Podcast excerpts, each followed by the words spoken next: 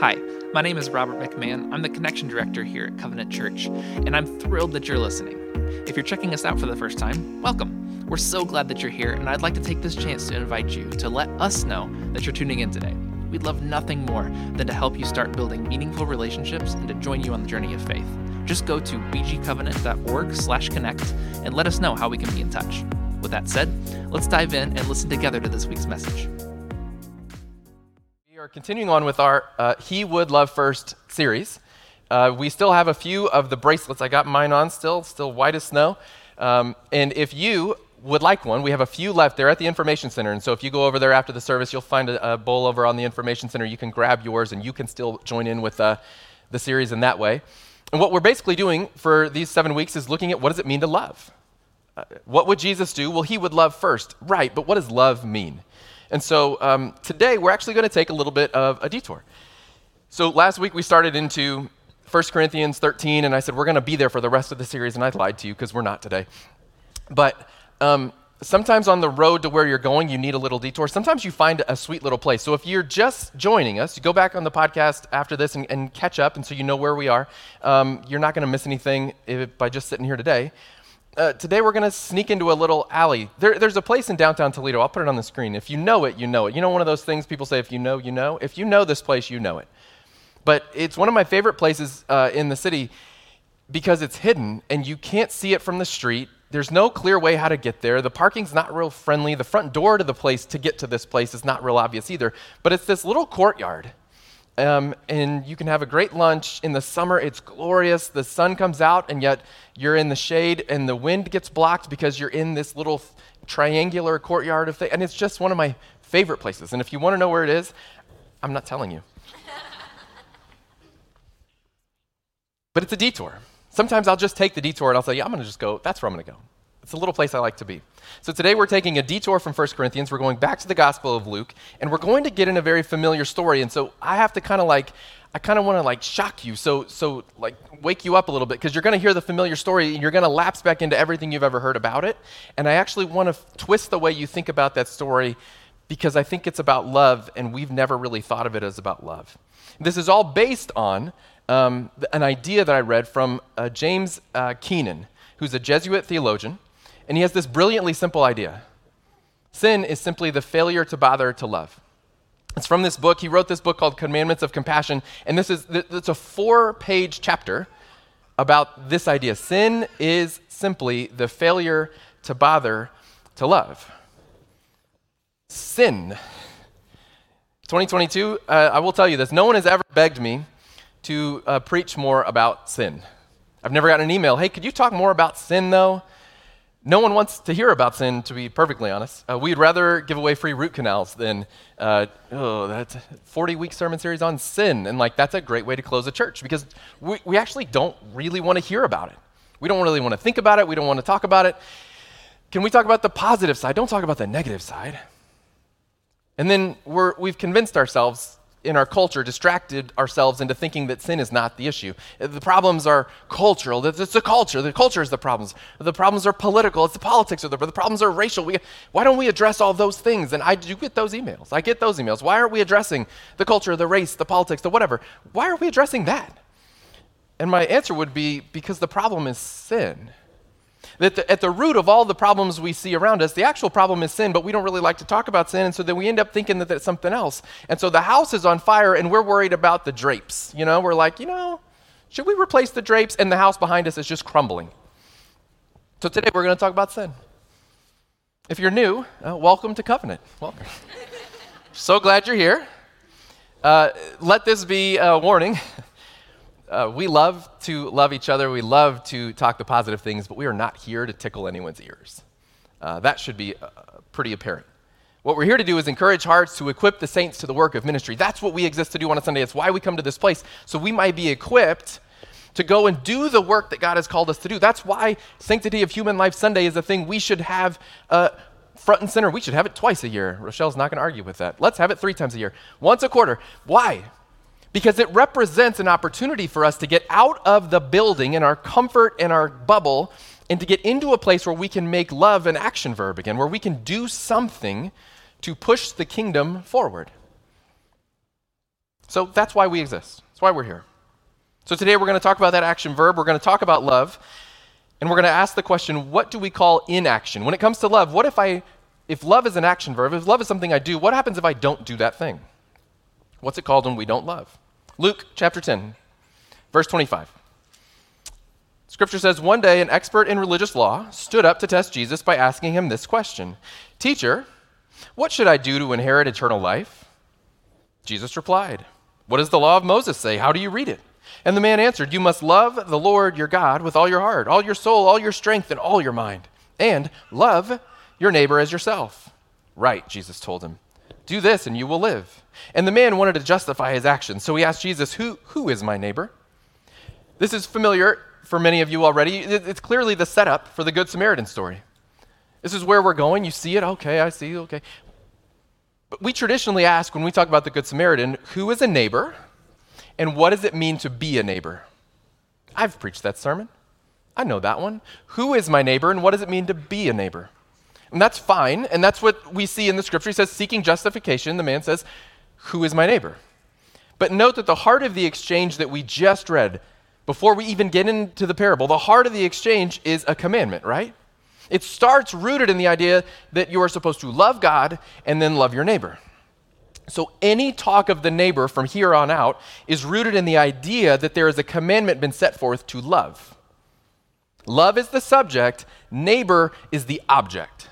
So, is the Good Samaritan story about the neighbor, or what does it mean to be a neighbor? I don't think it is. I think it's about love. So, first, that's the first thing I want us to see. The Good Samaritan story is actually fundamentally a story about love. The second thing I want you to see is it asks a fundamental question, which is what does it mean to love? Keep reading. Jesus replied with a story. A Jewish man was traveling from Jerusalem down to Jericho, and he was attacked by bandits. They stripped him of his clothes, beat him up, and left him half dead beside the road. By chance, a priest came along, and when he saw the man lying there, he crossed to the other side of the road and passed him by. A temple assistant walked over and looked at him lying there, but he also passed by on the other side. Then a despised Samaritan came along. And when he saw the man, he felt compassion. And going over to him, the Samaritan soothed his wounds with olive oil and wine and bandaged them. And then he put the man on his own donkey and took him to an inn where he took care of him. And the next day he handed the innkeeper two silver coins, telling him, Take care of this man. And if his bill runs higher, I'll pay you the next time I'm here. Now, which of these three would you say was a neighbor to the man who was attacked by the bandits? Jesus asked. And the man replied, The one who showed him mercy. And Jesus said, Yes. Now go and do the same. The question was asked, Who is my neighbor? And Jesus tells a story, I would argue, that is chiefly about love. Which of these three was the neighbor? And Jesus basically answers, Isn't it the one who loved? Uh, oh, it's the one who showed him mercy. The one who loved is the one who's the neighbor. And Jesus says, Yeah, that's right. Go and do the same. Who honors the commandment then that was originally asked in the first part? What is the, the greatest commandment? What do I have to do to inherit eternal life? What, what's that about? Well, part one was love God with everything you've got, and part two was love your neighbor. Who honors the commandment? That one's pretty easy, right? James Keenan would say it's the one who bothered to love. The priest and the Levite, the temple assistant, they were confronted with a neighbor in the ditch, right? They are neighbors. That's their neighbor. That was made clear. But the Samaritan was a neighbor all the same. They were all definitionally neighbors. We are told what each of them did, and the story hinges on the contrast. None of this is new. I just want to reframe the wording. The contrast between what the Samaritan did and what the priest failed to do. That's the, that's the hinge of the whole story. So we call it the story of the Good Samaritan. But it's also a perfect picture of what it means to fail to bother to love. It's the story of what love looks like lived out, but it's also the story, if we're not careful to see it, it's the story of what it looks like to fail to bother to love or to sin. It's the story of passing by an opportunity to love God or love my neighbor as myself. This requires us to then drop back because I said it's about sin, it's about love and it's about sin. How do we define sin? And this requires you to do some introspection on the spot. When I, when I ask people to define sin, they usually come up with some sort of, well, it's kind of like, and, and you have a half answer, and pretty quickly it devolves into a list. You know, like murder and steal, and you go through the commandments. Okay, well, yep, that's true. There is something called a sin, but what is sin? If I ask most people, they come up with a list of negative or forbidden activities.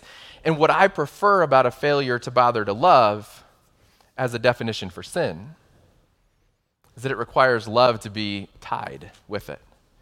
It requires love and sin to be perfectly tied together. They're inextricable from each other. You can't remove them.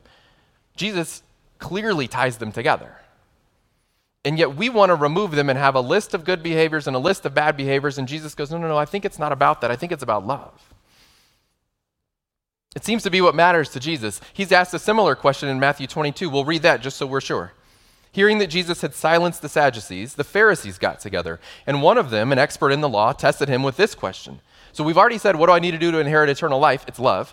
Which, of the, which is the greatest commandment in the law? And Jesus replied, Love the Lord your God with all your heart and all your soul and all your mind. This is the first and greatest commandment. And the second is like it love your neighbor as yourself. All of the law and the prophets hang on these two commandments. All of the law and the prophets hang on what?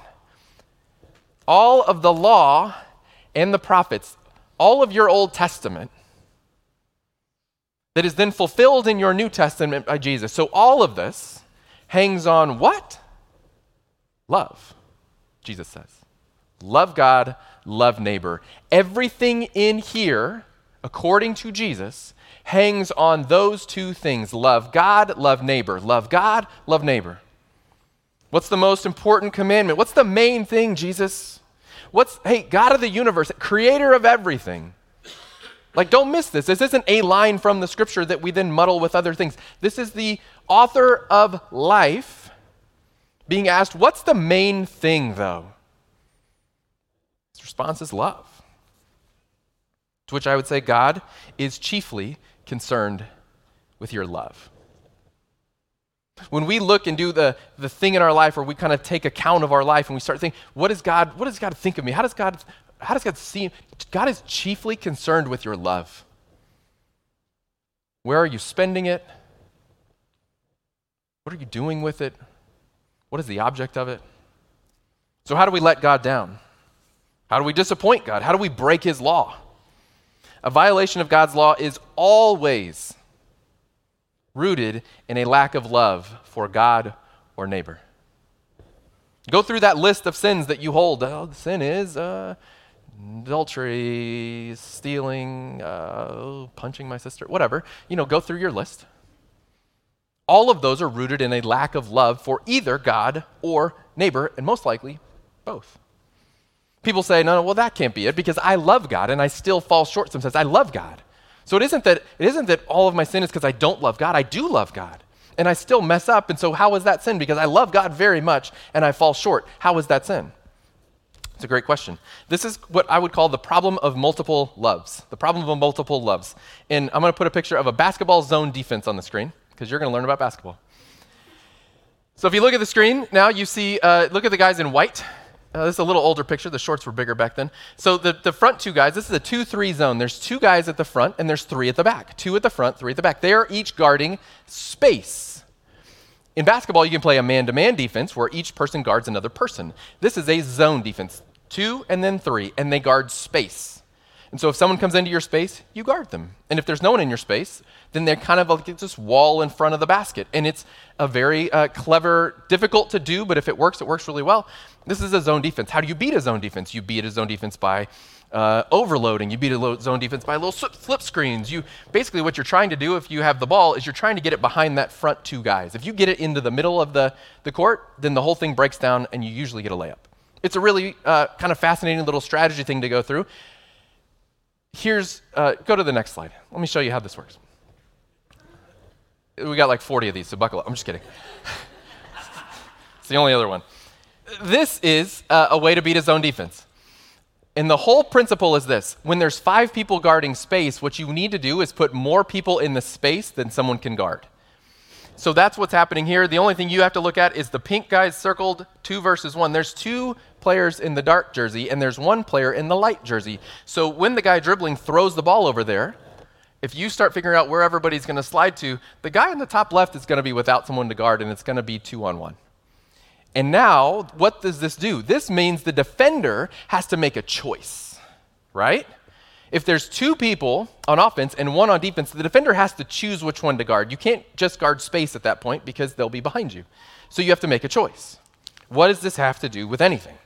You know when people have two kids and then they move on to having three kids, and then people like jokingly say at the baby shower, like, oh, you guys are going to move from man to man to zone defense now.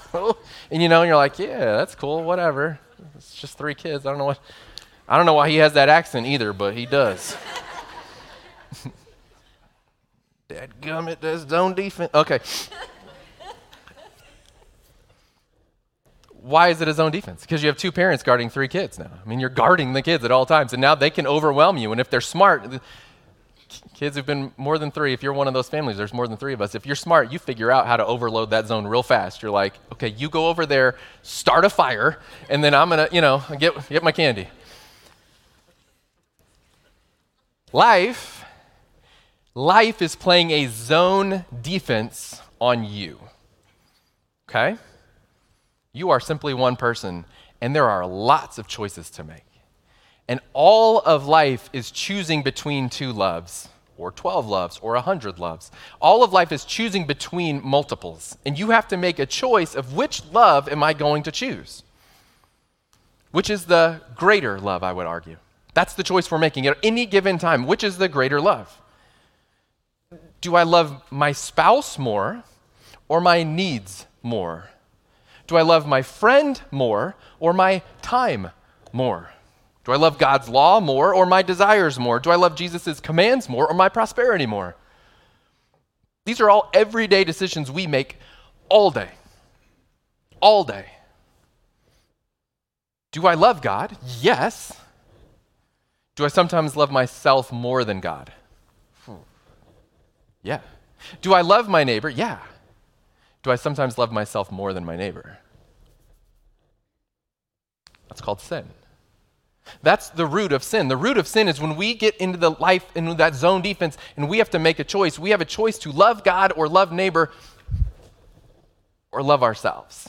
And when we pull them down just a little bit so we can prioritize self, when we, lo- when we love them just a little less, just a little less, that's the root of sin.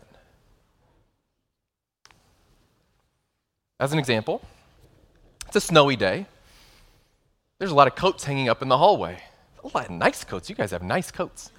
So you hang your coats on the hooks in the hallway. What if, what if I just wanted a new coat?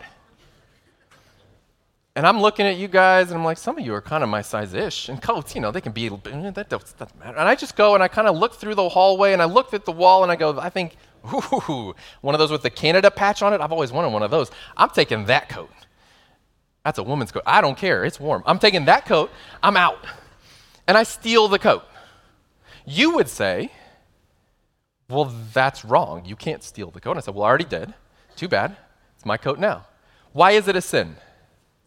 Why is it a sin for me to go and take someone else's coat and walk out? Some would say, I went to Sunday school. I'm very aware of this. It's the eighth commandment. Thou shalt not steal, so you shalt thou, whatever, don't do it. That's okay, that's fair. That's good. God's law. Also, someone might say, what about the great commandment, though, like this love your God with all your heart and love your neighbor? Could it be that? I say, yeah. I would say that stealing the coat is fundamentally a failure to bother to love. Right? Did I love God more or my desire for that coat more? Did I love God's law, thou shalt not steal, or, or my desire to have that coat? Which one did I love more in that moment? I love me more than I loved God. Okay, check.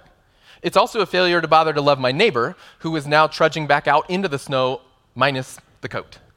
So I've loved my warmth over their warmth. I've loved myself over them. So in both scenarios, it's a sin. Yes, God says it's a sin. Yes, God says it's a commandment, don't do that. But why is it a sin? It's a sin because I failed to bother to love God and I failed to bother to love neighbor more than myself. So I would argue that sin isn't the absence of love, sin is disordered love on display. It's not the absence of love. We have to, the sin has this weird stigma that it's like it is the purity of evil.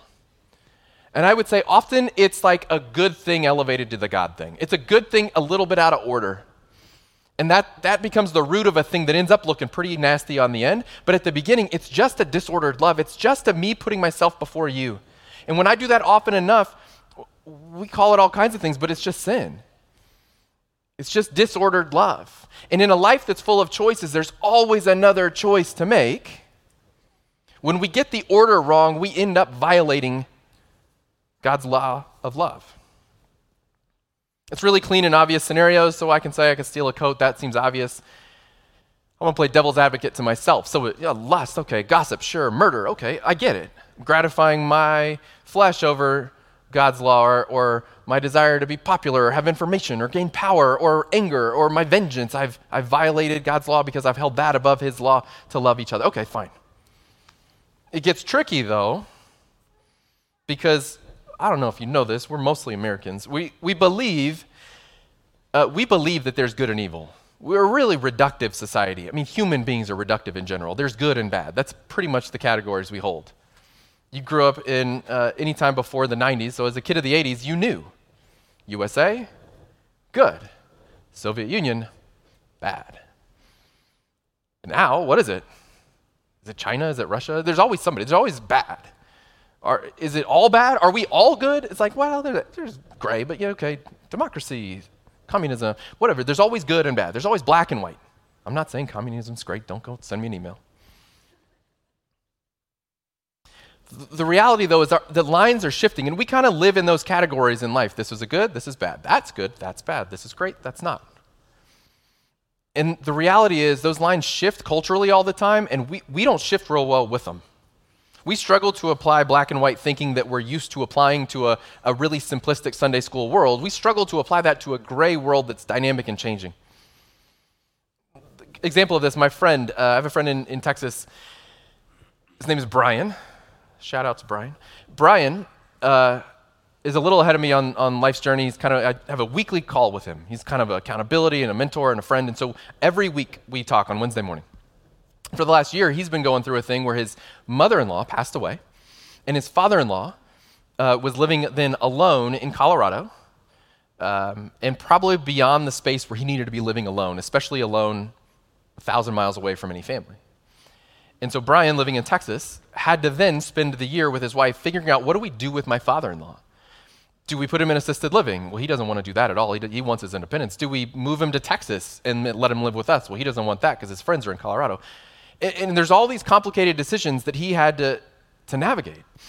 And he makes more driving trips. Like for a year throughout the middle of COVID, while everybody else was like shelter in place, he was getting in his car on Friday. Uh, he's a school teacher, and he would then drive to Colorado, get there uh, early Saturday morning, do a day's worth of stuff with his father in law, go to a, you know, clean out the garage, or what are we doing here? Let's tour these assisted living places. They'd, they'd zoom in on every doctor's appointment, and, and then he would drive home in time to be ready for Monday school. And he, he made countless drives, he and his wife. At the end of the day, they had to make a choice. What do we do? So they move his father in law to Texas. He lives with them for a time. And then they make the choice from there. They move him into assisted living in Texas so they can be close to him and continue to have a relationship with him, but give him community and give him all the things he needs to be uh, live his full life. Brian loved sacrificially and Brian regularly wonders if he did the right thing. I was talking to him this week. I said, How's it going with your father in law? He goes, Oh, you know, I just wonder. You, he, he, it's eating him up. Did I do the right thing? Was it the right time? Did we do it in the right way? And, and he knows, and I know, neither of us can answer those questions. You did the next right thing. You know, you, you took the next right step. You loved sacrificially. You didn't do this selfishly. This wasn't baked in your own convenience. This was hard. Easiest thing would have been to just let him be. But that wasn't the best thing for his father in law. So he loved. My friend Brian loved. I would say he bothered to love. Over and over and over. At every scenario, he bothered to love. Was it the right decision? Is it the right thing? This is the gray that we live in. Did we bother to love? My friend sacrificed a year of his life to try to give his father in law the best life possible. As Americans, we are really good at grading results. How did that go? Where what we need to be more concerned with is did we follow the right process? We are a results oriented culture and we have a process oriented God. Because God's already got the results sorted out. God's got the results figured out. I don't know if you, you can read forward. It's kind of a clever book that you can read the end already. You can see where this is going. And we get so focused on the result that we don't pay any attention to whether it was right process or wrong process. And this is sports analytics. This is, uh, we, have to, we have to go, trust the process. If you do the right thing often enough, the variables say that this is where I'm supposed to be. And God looks at our hearts and the process we make. He's looking at the intention of a man's heart, not the result of a man's hands. So, did Brian do the right thing? I would say, absolutely. Had he done different things, did he do the right thing? I would say, probably so. But he trusted the process of, I will at every turn, I'm going to ask the question, Am I loving myself in this decision or am I trying to love my father in law? And over and over, he put himself second and he put his father in law first. And at the point of exhaustion, he says, I think we did the best we could do. And I still don't know if it was the right thing, but I don't think there's a right thing, Brian. I think there's a right process. I think there's a right heart. I think there's a, a person who bothered to love over and over and over. What about a mother stealing bread to feed her starving children, you say? Is that a sin? This is the Ethics 101. Let's go to philosophy class. Is it, a, is it a sin for a mother to steal bread to feed her starving children? I would even ask would it, would it be a sin if she didn't steal it? I mean, how do we unpack that? How do we, I mean, it's, where's the black and white? Where's the list? How does this work? What do we measure this against? I would say, show me love for God and neighbor. Show me obedience, show me trust, Show me obedience rooted in commitment, evidenced in self sacrifice, right? The, the thing we've said is the definition of love. Show me obedience rooted in commitment, evidenced in self sacrifice. And the gray of that we have to live with. Because we live in a world of endless choice and multiple loves. We live in a world that is playing zone defense on us, and there are always multiple choices to make. And so, what do we do? How do we love? How do we actively live out the love we say we have in us in a way that's practical and applicable to all of these crazy multiple choice questions? I think we have two strategies. First, rely on Jesus' life, his example, and his teaching. That's the first one. Rely on Jesus' life, example, and teaching. That seems really simple. If you think there's a choice, ask the question which love here should win? John 15, 13. Jesus says this. These are Jesus' words, not mine. Jesus says, There is no greater love than to lay down one's life for one's friends. Okay? So, when faced with a choice, we can simply ask the question, which is the greater love? And we can apply Jesus' words to it and go, well, probably the one, honestly, the greater love is probably the one that costs me and lifts up my friend. That's probably the greater love. So, in any given choice, we have the ability to make that delineation. So, listen to Jesus. The bonus points here is Jesus is putting this to work. This is not his theory about love, this is not a white paper about love. Jesus is clearly talking about himself, he's clearly talking about his crucifixion, but he's also giving us a framework on how to apply love in our everyday life. Should I help my friend move or sleep in because it's Saturday and I just never get to rest? That's an honest question that, if we're honest, we all ask ourselves when someone says, Hey, can you help me move? oh, I mean, I, I can. This is what you think before you respond, right? I can. Do I want to? I mean, I kind of. I mean, that would feel gratifying to help you move because then you would know that I'm a good person who helped. Huh.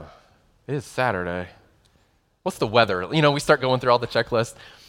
The question is, which is the greater love? Is it my desire to sleep an extra hour, or is it my, uh, or is it the love I would have for a friend to help them with that hour?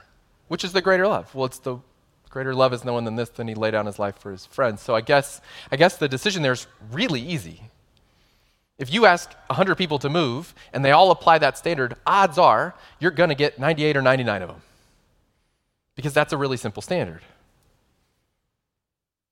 Some would say, no, no, no, sleeping in is self care. You need to do that. And I'd say, okay, greater love is no one than this, and he laid down his life for his friends. No, self care goes away so I can love you. There's no sin in saying no to something. You have good boundaries. Greater love is no one than this, and he laid down his life for his friends. My boundaries went away so I could love you. Don't take this too far. Don't take it to an unhealthy place. God's got the ending already, right? So I don't have to work to make it all happen. But when the opportunity presents itself, I can ask that question which is the greater love? Which one lays down my life for another? And then, if you want to ask, which one becomes a failure to bother to love? So the first strategy is this In a world searching for lesser evils, we should be a people looking for a greater love, looking towards a greater love. That's, that's the first strategy. In a world searching for which is the lesser evil, we have to be a people who's looking for the greater love. Okay, second strategy. We call this one the Holy Spirit. Not quite as concrete, but just as effective. How do we make our way through a complicated world full of avenues to love and not become paralyzed by all of it? There's just too many options. So here's the question If I'm on my way to counsel a grieving church member and I see someone broken down on a snowy day on the side of the road, maybe a mother and her children, and they're vulnerable, and I see that, and I'm on my way to go sit with a grieving church member who just lost a loved one, and then I see these people on the side of the road that also are in great need, then what do I do? Which is the greater love, you would ask? Apply it to yourself, genius. How am I supposed to know? Which is the greater love? Maybe they're covered. Maybe they're okay. Maybe she's not okay. Maybe she's really good. She's a mechanic and she blew up your mind right there and she's changing her tire and really excited about it. I don't know. Which is the greater love? John 15 again, Jesus again. I will send you the helper from the Father. The helper is the Spirit of truth who comes from the Father, and when he comes, he will tell you about me. What we know to be true is that you've been given the Spirit of truth, God's own Spirit, to live in you and become your advocate, your advisor, your helper, your comforter. So if you get asked to help somebody move on Friday, and your spouse is in desperate need of real connection and your full attention to process life and difficulty she's going through on Saturday, and that's the only chance you have, and you go, I don't know, I'm supposed to lay down my life for my friends, right? Isn't this a super simple black and white? Stop making it black and white. Which is the greater love? I don't know. We pray. The answer there is we pray we say, you know what I'm going to do is take this to the Holy Spirit, the advisor, the helper, the comforter, the spirit of truth that lives in me. I'm going to take it to the God of the universe who has instilled his spirit within me. And I'm going to say, God, will you help me make a good decision here? Will you help make my heart centered so I, I do the right thing? Appeal to the Spirit.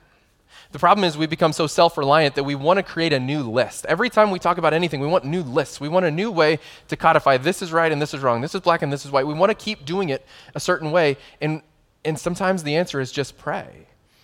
The answer is look to the Spirit. God doesn't need us to make new rules for living, He has them. And when it comes time to interpret them, He says, I have given you a helper. He wants us to be reliant on love in order to be led by love that we might begin to evidence true love. So the Spirit of God is God, and God is love. So the perfect heart of love is in you right now. So if you rely on God and rely on the Spirit and become more reliant on that every day, now you have the heart of love beating within you and you begin to make decisions subconsciously that are in line with His heart for you. So, what's the second strategy? If the first one is about Jesus, the second is about the Spirit. In a world always seeking more self reliance, we should be people ever more reliant on God's love and leading Spirit. So today you're going, I have this important thing I do, but I also want to see if I can volunteer with her choice. What do I do? Pray about it. Ask the Spirit, what do I do? In between two great decisions, both well intentioned, both self sacrificial, which one do you do? You do the one that the Spirit nudges you into doing, and you don't look back. Because if sin is simply the failure to bother to love, then our job is to appeal to the heart of love every day and to say, How can I be love? Our job is to seek the Spirit as we follow God's Son so we might live out the Father's will. We are intended to be people who love out loud. Our, our mission statement, this, this really simple phrase of to know God and know Jesus and make him known, that's to know what love is and then to love out loud. That's what that means. We need to know what love is, know who love is, and then begin to love out loud. And that's our prayer today. That we would love out loud for God's glory, for Jesus' fame. May we be the people who love out loud. Let's pray. Heavenly Father, we are uh, really good at making lists and really good at uh, creating difficult choices where, where there's a lot of good choices to be had. Father, I pray that as we try to uh, take this idea that there is a greatest love and greater loves in every opportunity. Father, my prayer is that we would be a people who would find your spirit again. We would uh, walk away from self reliance and walk away from our self sufficiency, that we would lean back into you. And in doing so, we might find not only your wisdom and your guidance, but we would find you. We would find love. Our neighbors would find love, and our neighbors would find you. So, Father, open our hearts to your presence, open our hearts to your truth. Thank you for uh, time and space to be with you. Lift these things up. In Jesus' name, amen. Hi again. Just a reminder to let us know that you're listening by heading over to bgcovenant.org/connect. If you're ready to be known, we'd love to know you. And we hope you'll join us soon, every Sunday, in person or online. Thanks for listening.